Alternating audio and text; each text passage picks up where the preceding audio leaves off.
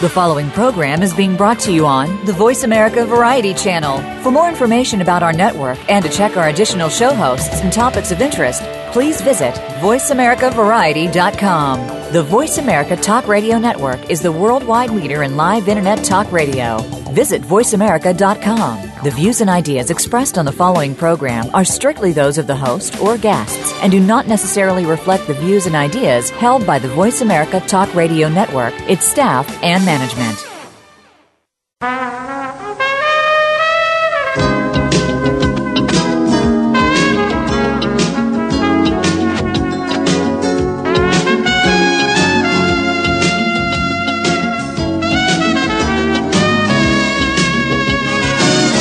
Welcome to PIs Declassified, an inside look at the world of private investigators. Your host is Francie Koehler, a noted private investigator. Francie and her guests take you behind the scenes and into the genuine, sometimes gritty business of investigation. You'll hear stories from the trenches with plenty of surprises. Here's your host, Francie Koehler. Good morning. Today we're going to discuss media relations. We see so many people with a media crisis every day. CNN headline from just yesterday Subway's Jared Fogle from inspiration to suspicion on CNN. Ariana Grande with her statement of I hate America. So, have you ever had a need for a public relations consultant? Have you had your own crisis in communications? And if you're a private investigator, have you ever been involved in a high profile case that you needed attention? Would you like to have more understanding how the media works? And my guest today is just the person, Kyle Niederpruem. Did I do that right, Kyle? You did. Yes. Okay, did. great. okay, Kyle, um, you're obviously a, a super media um, public relations expert, but tell us your background. Well, uh, my story goes a bit way back to Watergate era days, and I was kind of thinking back about how I got interested in journalism in the first place. And when I went to Indiana University and decided to major in journalism, it was sort of the post Watergate era where young people my age were looking at the story that blew up where mm. reporters, you know, literally brought a president down Mm-hmm. So it was kind of an exciting time for journalists and young people who were interested in the industry at the time because, I mean, that was a lot of what PIs do, frankly, right? Absolutely. A lot of footwork, a lot of digging through records, a yep. lot of sourcing, a lot of connecting the dots. And so that was kind of my introduction to journalism. That would have been back in the 70s. So fast forward to today, I spent probably 20 plus odd years in the newsroom working out through you know, reporter to editor, did a lot of investigative journalism along the way, and then segued out into an ad agency to do PR and media consulting, which was a really interesting cultural change for me because then mm. I was on the flip side right. of having to pitch reporters and talk them in or out of stories or managing a crisis. So it was really interesting to be in the opposite chair, so to speak. And I remember when I was hired, the person who hired me said, You don't realize as a journalist how tough you are on people and how tough you are on sources and how you don't accept anything as matter of fact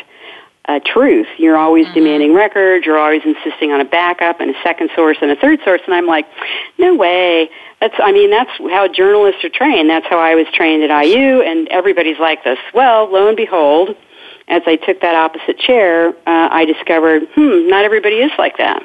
Really? So a lot of journalists I discovered, unfortunately, as I shifted over, were um, lazy. Mm-hmm. They didn't pursue records diligently. They didn't check statements. They, you know, posted anything you gave them, and or sometimes even asked you to write copy for them.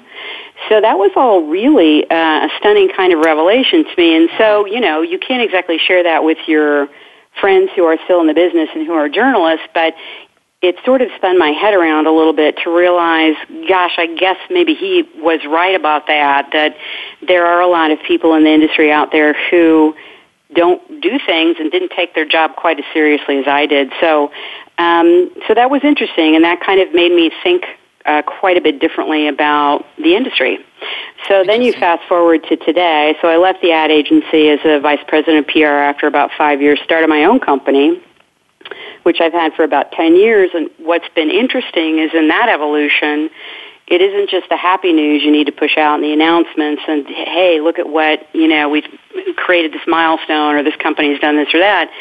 There is a lot of crisis communication because mm-hmm. just about everything anymore due to social media can move so fast and fly so quickly that what once was a local story that maybe would get some statewide attention and move, you know, the dial out to Associated Press or nationwide now can go global within a matter of, I mean, an hour to two hours.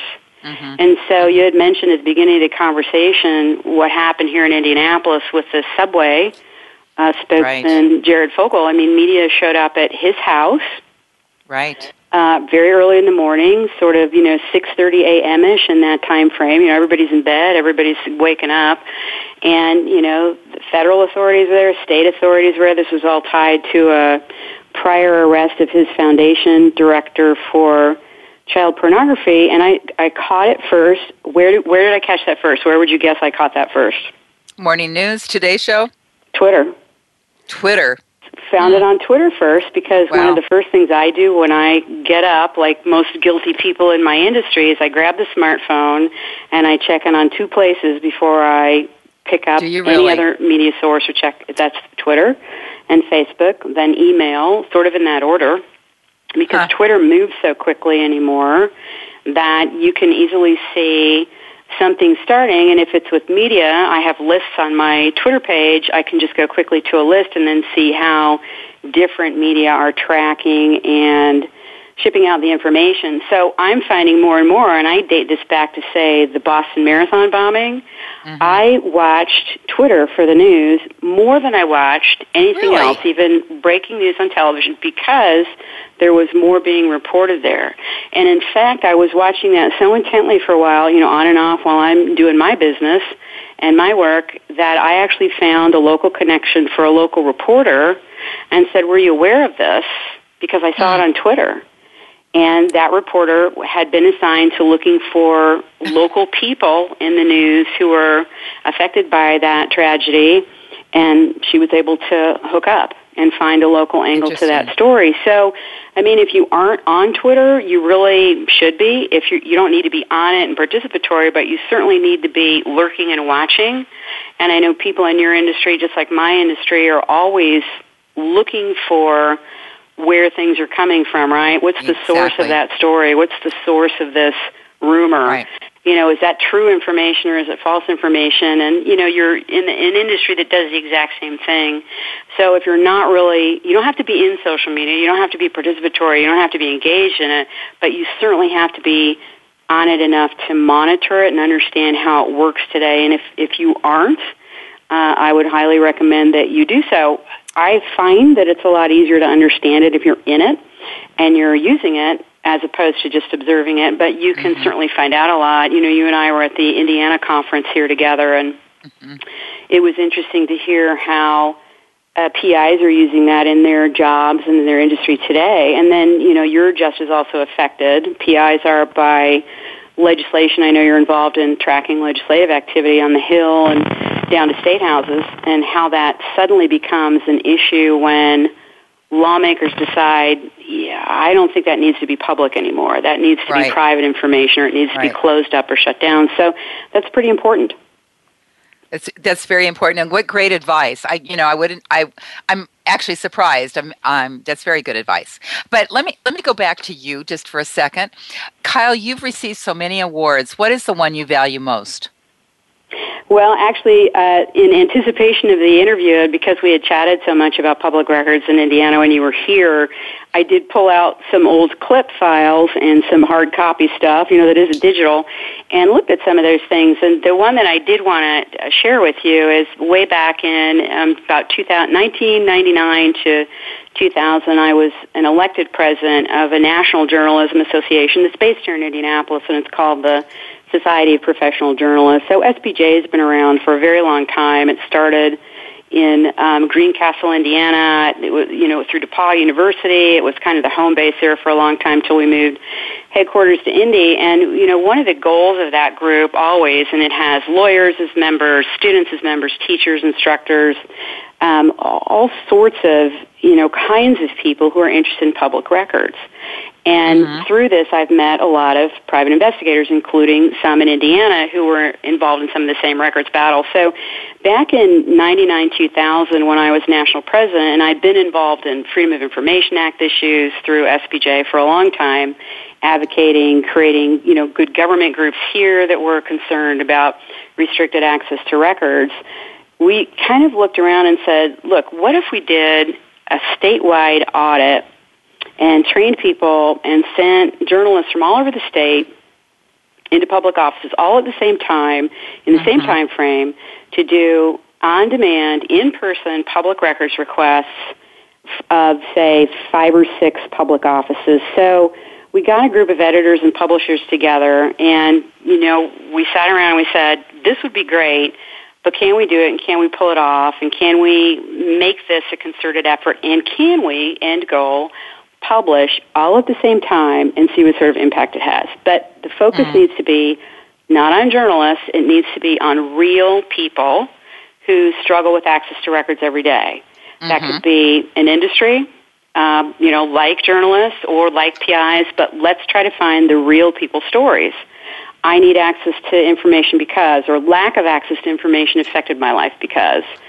So we actually did it and we did it with seven newspapers, and it won multiple awards. It was a finalist for a Pulitzer, although we didn't wow. win the Pulitzer. But the one I'm most proud of was a, First Amendment award through the Scripps Foundation, uh, which recognized us with that kind of accolade because they said, you know, if you're not doing work like this, this is when records shut down. And so mm-hmm the series had an immediate impact. It, it was really stunning. We had a governor who had been a previous publisher in a former life, right? So he had a newspaper background. He got it. He responded to it.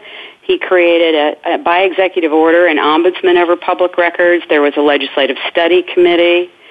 And again, the strength of that story, I think, there was threefold, and it is one of the proudest things, the things that I'm most proud of in my career, is because it had an immediate effect with legislative and executive change in the state of Indiana. It changed the culture here on public records more than anything had done in decades prior, even with lobbying of the Press Association. So that was dramatic. The second thing is finding real people to tell that story, and I'll share one with you that that really affected me as a reader and as a woman, and it was a case involving police records. And there was a story about uh, it was in the northwest part of, the, of Indiana. There had been a serial rapist suspected home invasion. All right, what's the worst fear of any woman who lives alone anywhere? It's home invasion, uh-huh. sexual uh-huh. assault, um, very violent rape cases, and th- they were occurring uh, enough that police were convinced and felt that they had a serial rapist operating in this area. So the newspaper, as most newspapers would do, said, you know what? As a public service, we need to let people know where these rapes are occurring. Right? Mm-hmm, so mm-hmm. public records, crime records, just incident reports, which you guys get your hands on all the time and everybody looks at and there are databases now and online, which is fantastic. Years ago, you had to pore over and get, and I remember when I worked police beat in Indianapolis, that incident reports were on a teletype machine. They mm-hmm. came off in a carbon copy, three page, four page duplicate you had to go through them by hand. You had mm-hmm. to read them all. So, you know, overnight in the city of Indianapolis, when I was a police reporter, that would be maybe 300, 400 reports. And through your eyeballs, you had to sort of consider, right. wow, there's been a rash of burglaries in this city, or there's been, you know, incidents here, there's something happening and it's a pattern and I need to check with homicide or burglary or vice, right?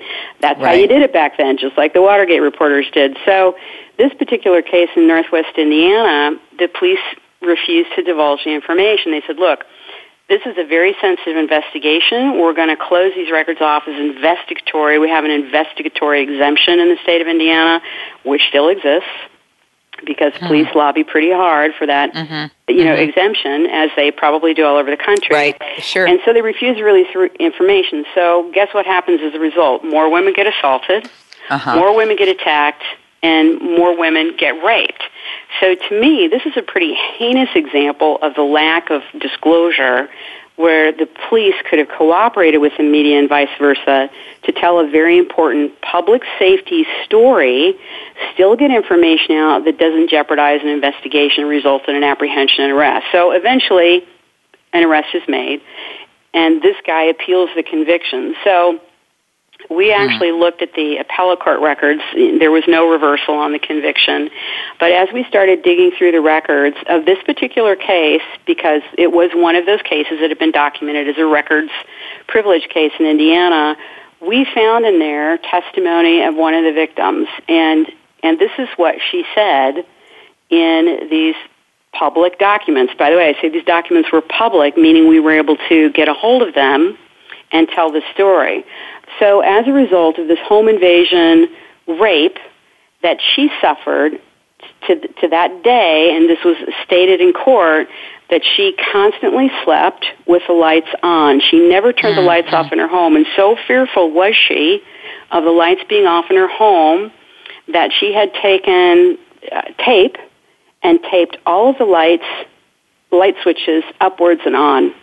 Oh, wow. So that no one could visit her home and no one could ever turn a light off accidentally or otherwise. Now, keep in mind the time frame of this is around, you know, 2000, 2001. That's a powerful story to tell and that's a story that has real impact on real people for lack of disclosure of public records. So, right. you know, that's one of the stories that I'm proudest of that we spent a lot of time on and a lot of very uh, a lot of good energy went into those stories to find the right stories to tell. Now, subsequently, after that series was published, a lot of newspapers in other states duplicated the series or they would call us for advice mm-hmm. and say, we want to do something because you had such a great impact. So we would do tutorials, we would do, you know, teleconference calls, we would tell people, here's the ups, here's the downs, here's how it works. So I went back and looked at the data in this, you know, know knowing we were going to chat. And one of the measures that we did, we actually went to sheriff's offices and all 92 counties. Indiana has 92 counties, and you know, so we went into all of those elected sheriff offices, and everybody made a records request, and everybody was given a script to ask for the same things, and try not to veer from the script, so that you know we would get mm-hmm. be able to document denials. Over 70 percent of sheriff's offices denied a very simple public records request for a crime incident I'm not, report. I'm not the least bit surprised. Yeah. Not the least. Yeah. Yeah, and I'm sure you're not because, of course, you know, as as I've bumped into people in your profession and industry across the years, you know, people don't want to share stuff with private investigators either. That's and, right. and there was one case where a reporter went into, and of course, you know, we said you know, people weren't using tape recorders a lot in those days even, even though it's like today, it's like I couldn't possibly take notes, it's all gotta be taped, and then I shove it right out there on Twitter. So we said to people, make sure you very carefully, the minute you get out to your car or your vehicle or you leave the office, document the conversation right? Write it down. Right. So in one instance, we had a reporter go into a sheriff's office and and a little bit of give and take and back and forth, and you know they, were, they finally called the sheriff out to deal with the reporter, and I think he said something like, "How do I know you're not an axe murderer?" so, you know, meaning, how do I know you're not going to use this information on a crime report in a nefarious way? And we even advised people. We said, look, you know, reporters dress a little schleppy, right? So they're they're in jeans and sometimes, you know, dressed for the day's work. So we said, don't dress up, but don't dress down. Dress you would as your regular person in your normal right. course of business activity, but dress in your regular business attire so that you don't go in raising flags and people thinking, hmm, who is this person requesting? Because in some records requests also across the country, they demand that you write your intent for use of the records. Mm-hmm which I would never do as a reporter. And I always fought that because it, it isn't really part of our records law here, but we knew that would come up. So, you know, it was interesting to see such a dramatic reaction to that series. I can't necessarily say since then there's been as much dramatic movement in Indiana, in my home state, but of course because of that, there was a pretty quick uptick. And so even today, still there exists by a governor's appointment, a public access counselor, and, and, and that person is usually a trained attorney, acts as an ombudsman, and gives anyone who requests it advice, either in writing or either in a formal way or an informal way, as to is their records request or meetings denial legit, and did somebody meet the legal requirements of the law or not? So that's that's still around today, and I'm still very proud oh, of wow. that. And you should be. That you absolutely should be. That's a fabulous story. Kyle, we need to take a break, and folks, we have so much more to talk about. Back in a couple of minutes.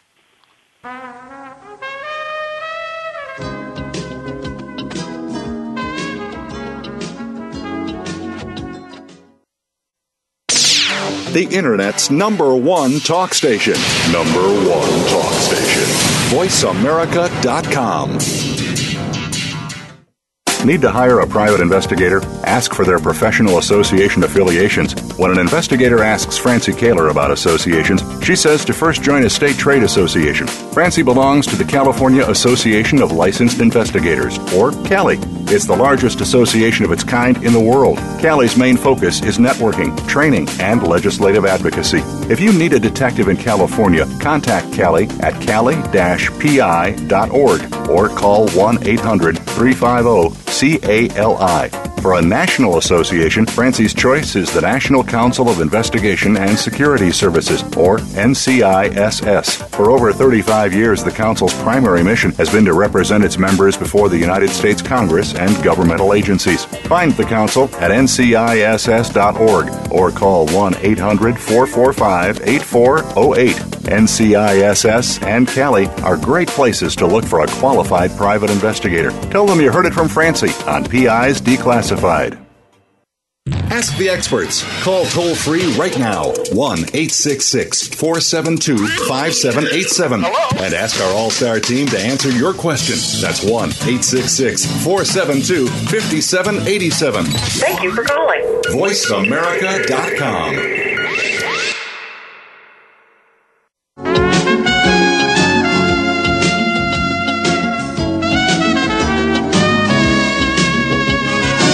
You're listening to PIs Declassified with Francie Koehler.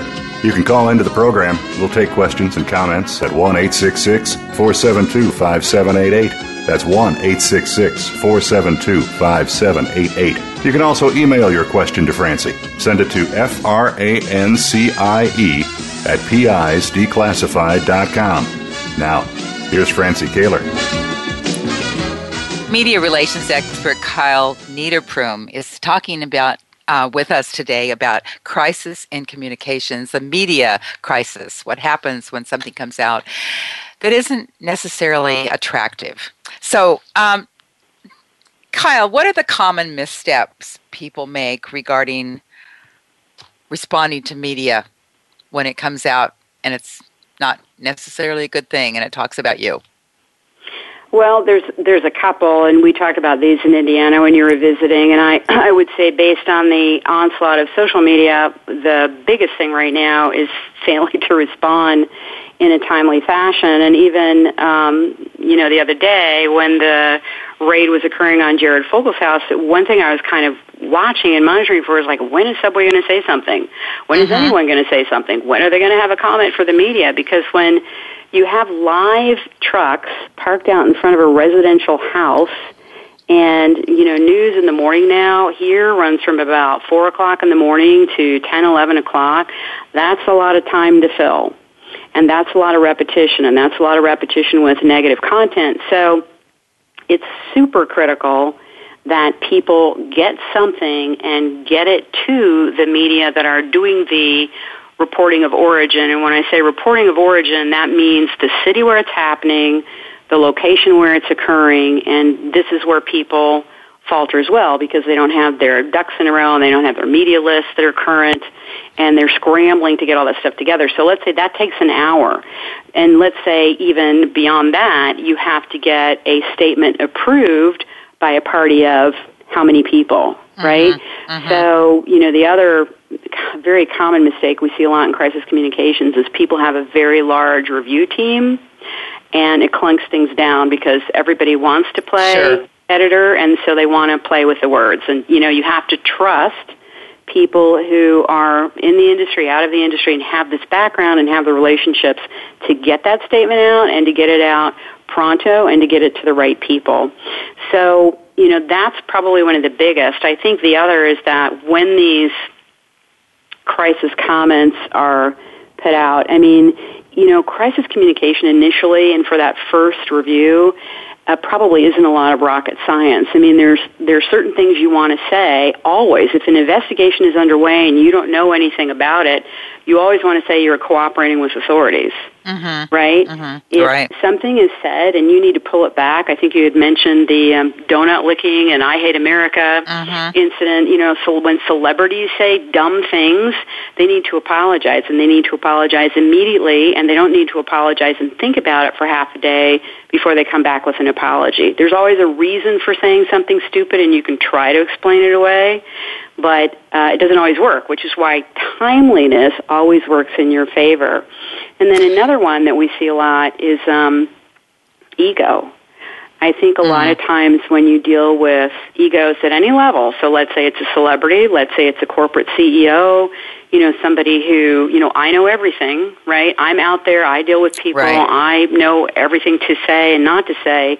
You know, the common response to that is, well, if you did, you wouldn't be in this pickle, to start with.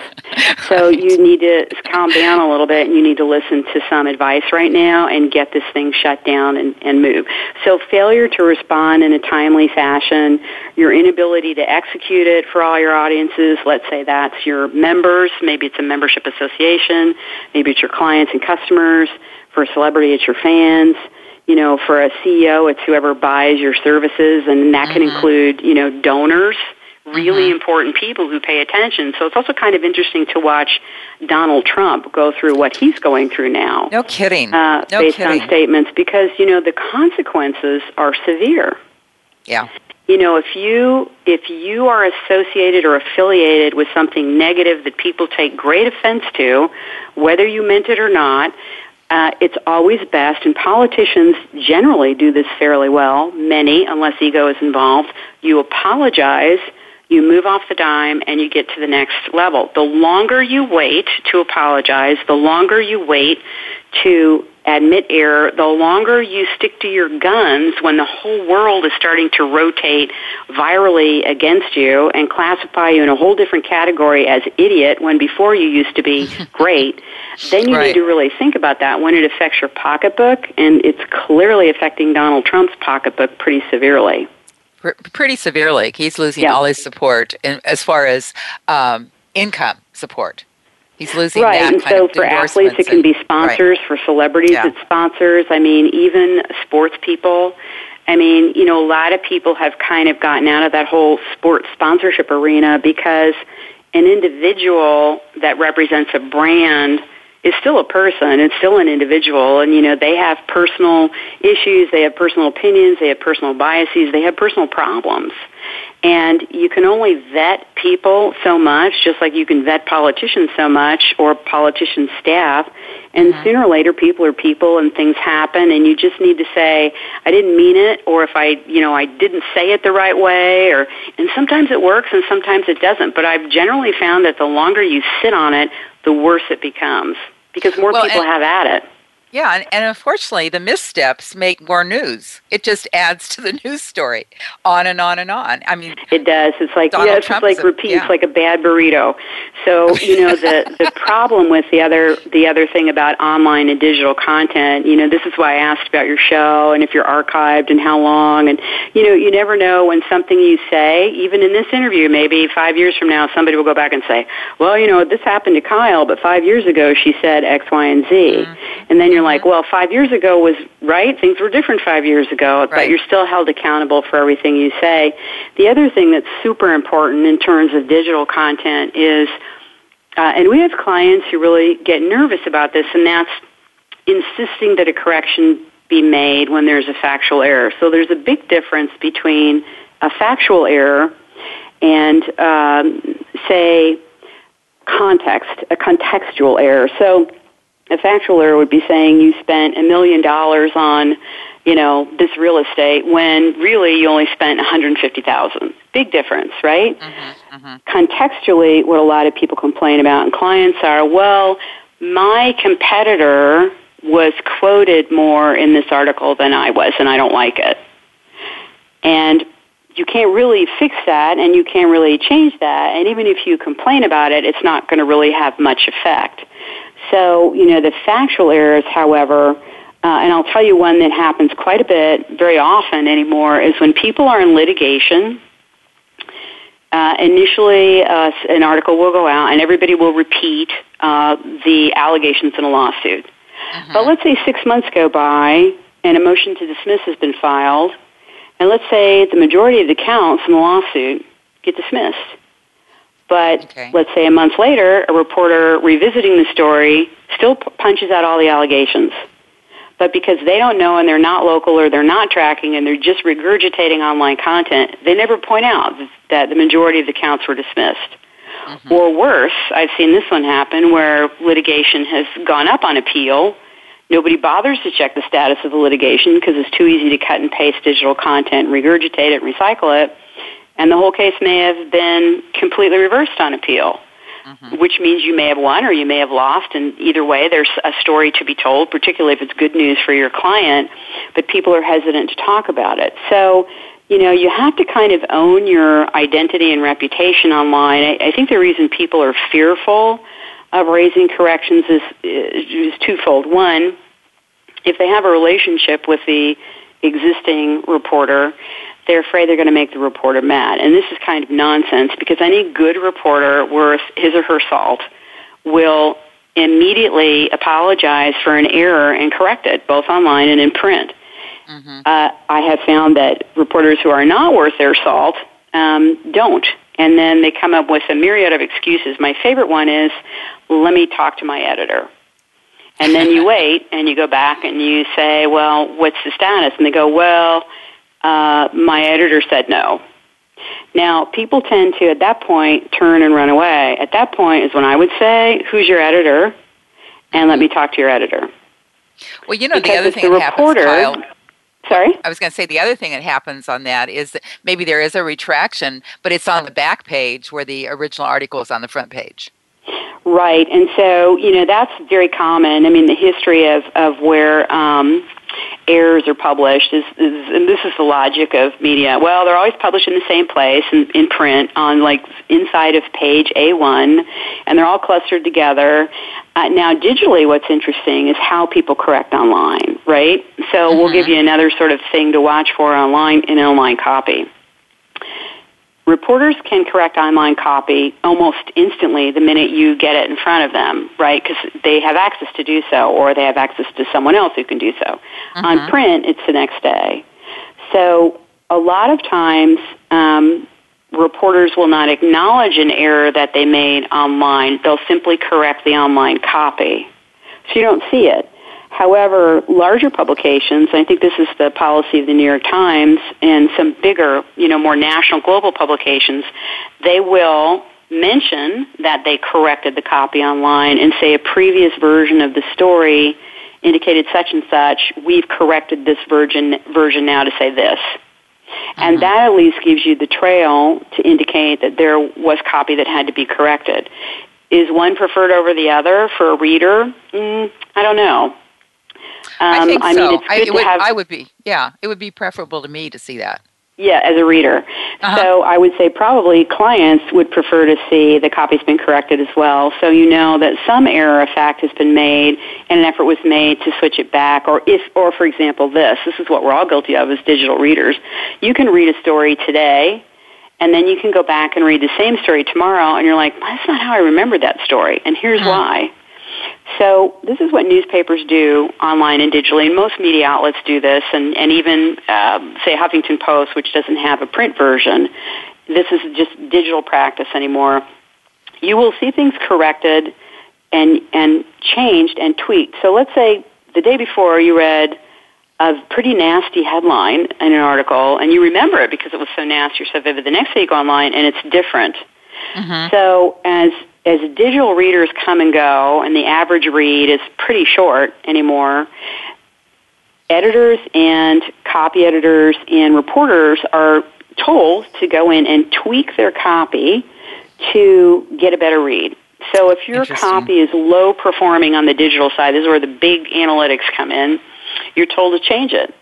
Hmm. So if you change it, what are you going to have to do? Well, if your if your story's a bomb, you're going to make the headline more provocative. Exactly. Uh, I had a reporter tell me recently that one of the things he found interesting in his stories was that people stopped reading in his copy when they came to quotes, meaning, what did Francie say?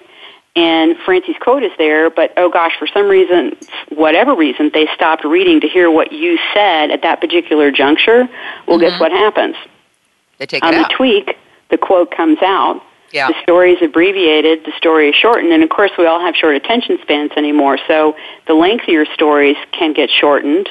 Digital versions of articles are different than print versions, which clients are sometimes unaware of.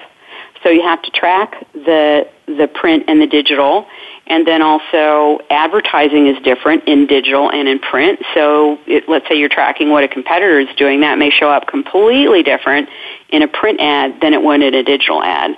Hmm. So you really have to be constantly aware of all products that a media outlet publishes, whether that be an e-newsletter that goes out daily or twice a day, as my major metro paper does.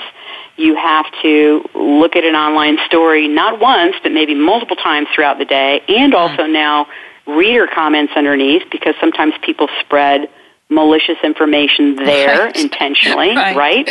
Right. Then you have to see where it's getting tweeted and shared in social media. So it does become a pretty exhausting job, and I have seen a lot of people kind of just simply throw in the towel, I don't care. Uh, I've seen a lot of people shut down when they need to make corrections and don't venture into that territory. Mm-hmm. And then the mm-hmm. third one is a lot of people really don't want to have an honest conversation with a reporter. And so the, the give and take back and forth on email uh, can get a little short, it can get a little snarky, and it can be misread pretty mm-hmm. easily because you're afraid to pick up the phone and have a conversation and say, look, just tell me What's the scope of your story? Who else are you talking to? When is it going to run or where will it be published? Just so I know. And do I need to gather any more information for you to make sure that you have everything you need from us that reflects, you know, where we are today or to be accurate? I mean, there's no journalist on the face of the planet, I don't think even today in the digital world, who would say, I don't want to be accurate. And that to me is always where you can bring a conversation back to where it needs mm-hmm. to be with breaking mm-hmm. news is can we be accurate? Let us get you accurate information. We're sure you want to be accurate, right? Well, and that's the value that you provide, Kyle, because you're not emotionally vested. Uh, you don't have all of those uh, obstacles and hangups that uh, an individual who is a maybe a target in a in a media release would have in talking to a reporter. That's true, and you know, and so Francie, I know it also in your industry. I mean, you deal with people on the verge of all sorts of emotional yep. crises and just terrible, tragic things happening in their lives. And so, you know, some of that does require a lot of patience and some hand holding and some, you know, almost like you're a therapist your grandma and you're the person who's trying to help control the message. So there is there is some time that needs to be built in for that, but it is good to have I think a neutral observer, a third party, and someone who can just say this is the way this is going to roll. I mean, I I once had a state official say to me, "Will you look over this story and tell me what you think?" And what it was was a story that was, you know, damning about that particular political office. It had some what I felt was insider information. So I read it and I said, I'm going to tell you two things. This story is either from a current employee leaked to a reporter or a disgruntled former employee. Mm-hmm. And so they said, that's, that's actually right. How did you know that? I said, you can just tell the way the story is constructed and the yeah. way this, the way the reporter dealt with the source of the information. So I do think it is valuable, and sometimes you know this with public records as well. You learn how to read between the lines a little bit. Mm-hmm and you learn how to connect the dots off the things that don't appear publicly. And that exactly. means sometimes, I mean, I will delve into who a reporter is connected to, who are they following on Twitter, who's on their lists, you know, what are they saying on LinkedIn, what are they preparing? I mean, just as much as reporters today now go look at social media sources and reach out and try to find people on Facebook and, and through social media means, I mean, that's what people do on the other side as well because you want to know where the influencers are, where the detractors are, where the critics are, and, and who's being fair about that and who's not. And this is particularly true of advocacy campaigns that can go off the charts really quickly when groups are either really for something or really against something. Nine times out of ten, people are paid to deliver those messages. And, and I remember even talking to my nephew recently about Yelp. And he said, you know, I look at Yelp all the time and I, I, I really get good feedback mm-hmm. on where to go to eat. And so you realize, of course, that people can be paid who post on Yelp. Right. And he right. said, "What do you mean?" I said, "Well, you know, because restaurants give them free coupons, or they have events, or you know, they invite people in and say, "Will you share your experience?" And of course, if you are paying someone or giving them free coupons or free dinner, they're not going to want to be negative about exactly. you know this gracious invite they have from you know a restaurant or some place they're going to want to say you know at least the basics or something sort of nice and so so my my nephew's face just fell and i said you know chris people have motives all the time who are online yeah. and sometimes yeah. people are paid to express those opinions online for sure uh, kyle we need to take another break and that was kyle Nieder Prum. I'm doing this right, right? Yes, and, yes. Uh, with Kyle Communications, we'll be right back.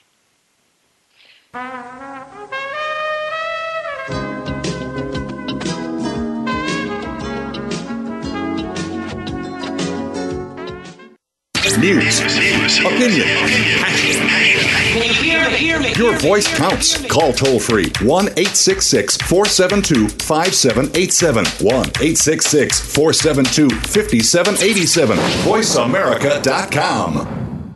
Need to hire a private investigator? Ask for their professional association affiliations. When an investigator asks Francie Koehler about associations, she says to first join a state trade association. Francie belongs to the California Association of Licensed Investigators, or CALI. It's the largest association of its kind in the world. CALI's main focus is networking, training, and legislative advocacy. If you need a detective in California, contact CALI at cali-pi.org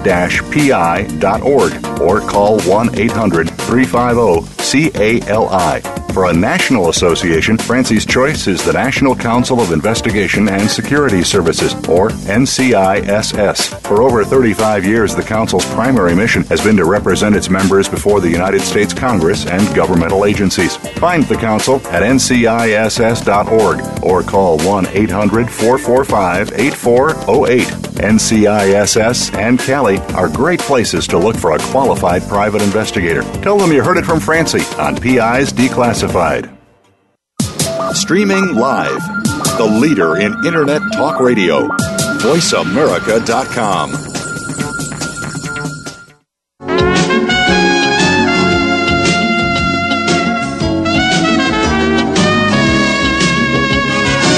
You're listening to PI's Declassified with Francie Koehler. You can call into the program. We'll take questions and comments at 1 866 472 5788. That's 1 866 472 5788. You can also email your question to Francie. Send it to F R A N C I E at PIsDeclassified.com. Now, here's Francie Koehler. Today's topic is about targeting communications in crisis. And I have with me, and I'm so delighted to have media and public relations expert Kyle from Kyle, um, Kyle Communications my, as my guest. And Kyle, so your recommendation is whenever there's a crisis, you should always respond.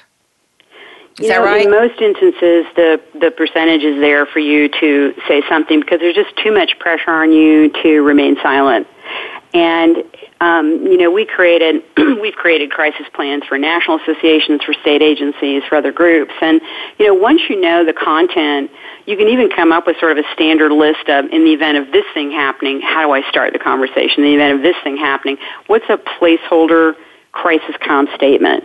And, you know, once you know everything they deal with, there's probably 20 about 20 scenarios for any agency, organization, association, membership group, you name it, where you can say, these things happen or these are the complaints we get, how do I deal with it? And there mm-hmm. should be often a standard reply. Just like an apology should be pretty standard when people kind of goof up, there are standard replies to make. Now, does it get more complicated as, say, an investigation goes on or as a lawsuit is filed? Yeah, but of course. And of course, the content and the context changes, so you do need to be uh, I guess for lack of a better description, light on your feet and coming up with that. That's mm-hmm. where you cannot sit around wringing your hands, having 15 people edit things, having something come back that's just so awful. And believe me, I have friends who are attorneys, but I really see things get super complicated with litigation when a simple statement can suffice and lawyers just want to get in and wordsmith it and shouldn't. So, you know, even when we're involved in a crisis, I, I like to stay in my lane.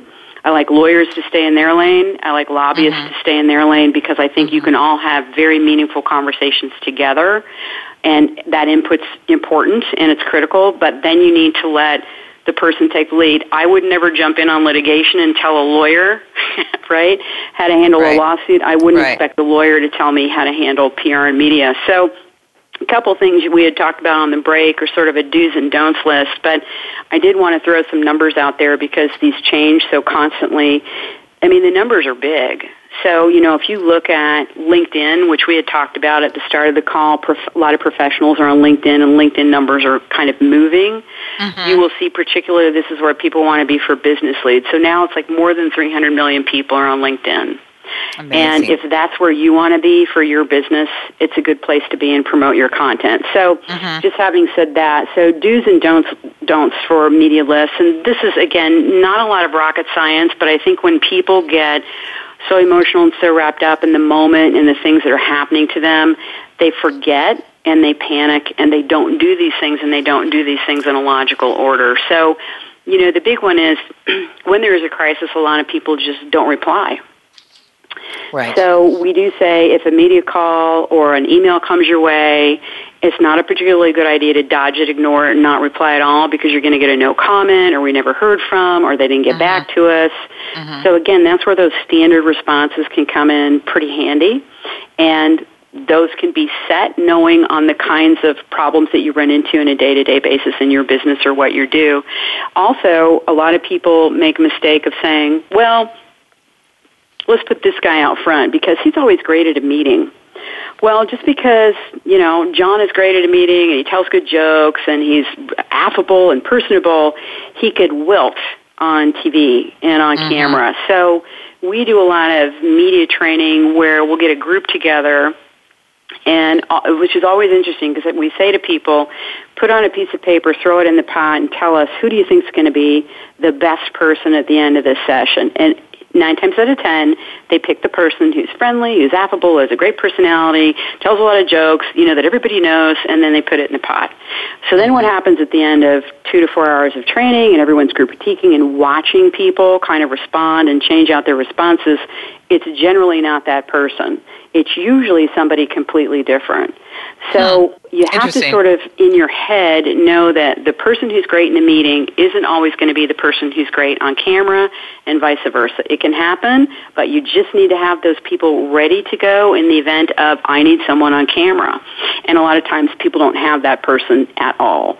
So they tend to stick to a written script, written statements. They don't want to go on camera. They don't want to see that video repeat and repeat and repeat especially if they don't have somebody trained to understand how to do that interview.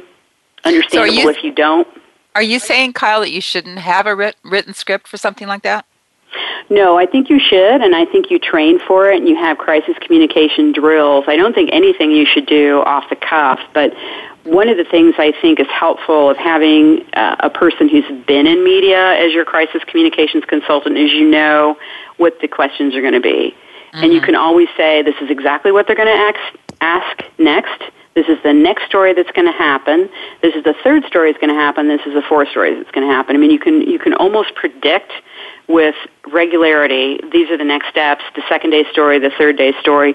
People who run a business every day don't think like that. People who come out of media do. So yes, we do recommend very highly that if you have a crisis communication plan and you go, great, it's done. I never have to worry about it again. And I put it on the shelf and it gets all dusty. And then two years from now, social media has changed dramatically. There are going to be 15 new platforms out there you know nothing about. You pull that thing off the shelf and you go, uh oh, guess what? We're not prepared. Because yeah. everybody thinks when they make that plan, it's done, they put it on the shelf and it goes away. That's a very bad assumption to make. Um, We'd also it's, talked about uh, corrections online. One yeah. of the things I also recommend to people is when you start looking at online copies, start making screen captures, save it, date it, and time it. So if you know that story is blowing up, and if they say this story will be updated, which is a which is a little tagline they put at the bottom of breaking news stories a lot, you can go back and let's say you do need to talk to your lawyer later because corrections haven't been made or there's been something really bad happen in the reporting of an article and let's say that's rare, then you have a record of what was taken along the way. So the story at noon was accurate, but say the story at 1.30 wasn't. That's important to know. And if you've kept kind of screen captures along the way, you have a track record. Um, I even tell people that for comment threads, say Reddit, you know, where you have a lot of community comment mm-hmm. and items going back and forth. People mis- misrepresent who they are on Reddit all the time, and if you track back and find out who they are, sometimes you find intent, and and sometimes it can be malicious. Very. So that's important to do. Um, but again, who's going to do that for you? You know, uh, do you have a team in place? Right. Do you have a point person? Is the point person who's tracking everything online part of your social media team? What if you don't even have a social media team? So that's why the plan is good to have because the plan is also going to pinpoint I have deficiencies in the way we communicate to the outside world and we need to fix them. And it, it helps. It really helps. And I have seen people take their plans and use them to the T and have managed to come out really well on the other side. Excuse me. Um, well, you know, I was, oh, I'm sorry. I'm sorry. Go ahead. the don't list I was going to mention. Sorry for coughing here a little bit. Yeah, um, okay. You know, you shouldn't re- assume every reporter has an angle. I mean, I I certainly believe reporters uh, do take on a story and sometimes will wring that story dry all the way to the end of everything, and that means litigation, indictment, um, follow up. Some don't. I mean, anymore the demands are so high and heavy on reporters. It's really almost the next story, the next story. It almost behooves you to stay in touch with the story if things change and go your way it is kind of responsibility for you to get back to that first reporter who wrote a damning story and say, hey, we won that case, or hey, we were absolved of this, or hey, you know, this regulatory group took action, but, you know, we came out of it and we resolved it, and here's how. Good because advice. if you don't tell them, how are they going to know? Right. Right. So that's really important. Uh, I'm a big believer in not going off the record and not going on background and not being that because um, you know, it just it's just hard to keep track of that anymore. I, I used to uh, do interviews a lot with a state agency head years ago, and he would about every every five minutes into the conversation say, "Well, look, off the record," and then I would mm-hmm. have to say to him, "Are you back on the record now?" So you know, it just at a point, and after a couple of these, I just said, "I'm not I'm not going to go off the record with you anymore because basically you're telling me things that I don't see what the damage is to saying them on the record." I well, think not only that, Kyle. Into, Mm-hmm. I don't think you can trust that it's going to be off the record, even if you say it's off the record. You can't trust that.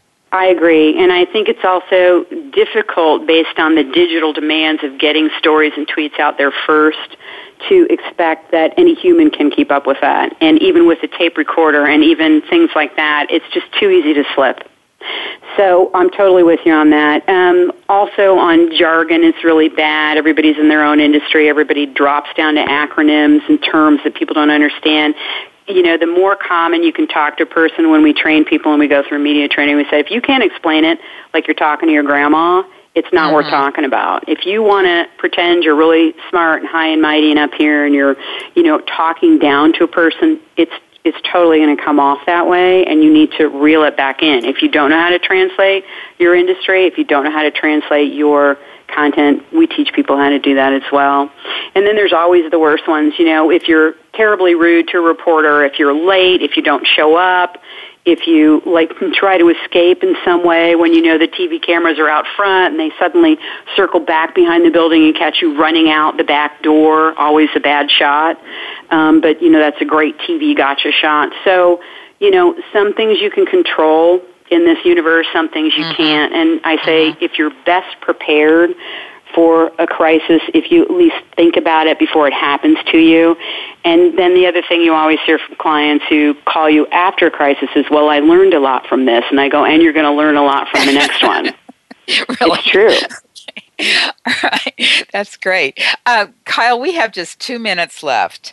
Um, I know you have uh, some key messages that are you think are, are really important uh, that that should matter to clients. Could you just uh, relate those for us? Because I think those would be helpful for our listeners. Well, I do think there are some things that you just always need to keep in mind, and, and one is that repetition makes your point heard. I think the more you say what you need to say over and over again, the better off you are. You don't need to deviate from your script. You don't need to be drawn into a leading question, and you don't need to always reply to a reporter who demands and insists things on their terms or else. I, I think you can easily control your own destiny. It's harder and harder in today's digital age, but you know, you, it's your company, it's your name, it's your reputation, it's your livelihood, it's your profile. You just have to stay on top of it and, and, you know, reporters say, and I believe this is true too, if you're honest, if you're accurate, and if you're timely, even in a crisis, you will always prevail in the end. Great. Okay, that's perfect. Kyle, we're at the end of the show. Thanks for joining the show and for your, oh my gosh, for your sage advice and your observations. And uh, thank you to our loyal sponsors, PI Magazine and IRB Search. So tune in again next week as we declassify more real stories from real investigators. It's PI's Declassified. I'm Francie Koehler. Thanks so much for listening. You've been listening to PI's Declassified with your host, Francie Koehler. Tune in every Thursday at noon Eastern Time. That's 9 a.m. for you West Coast listeners. PI's Declassified explores stories of deceit, mystery, and detectives unraveling the truth. Every Thursday at noon Eastern, 9 a.m. Pacific Time here on the Voice America Variety Channel.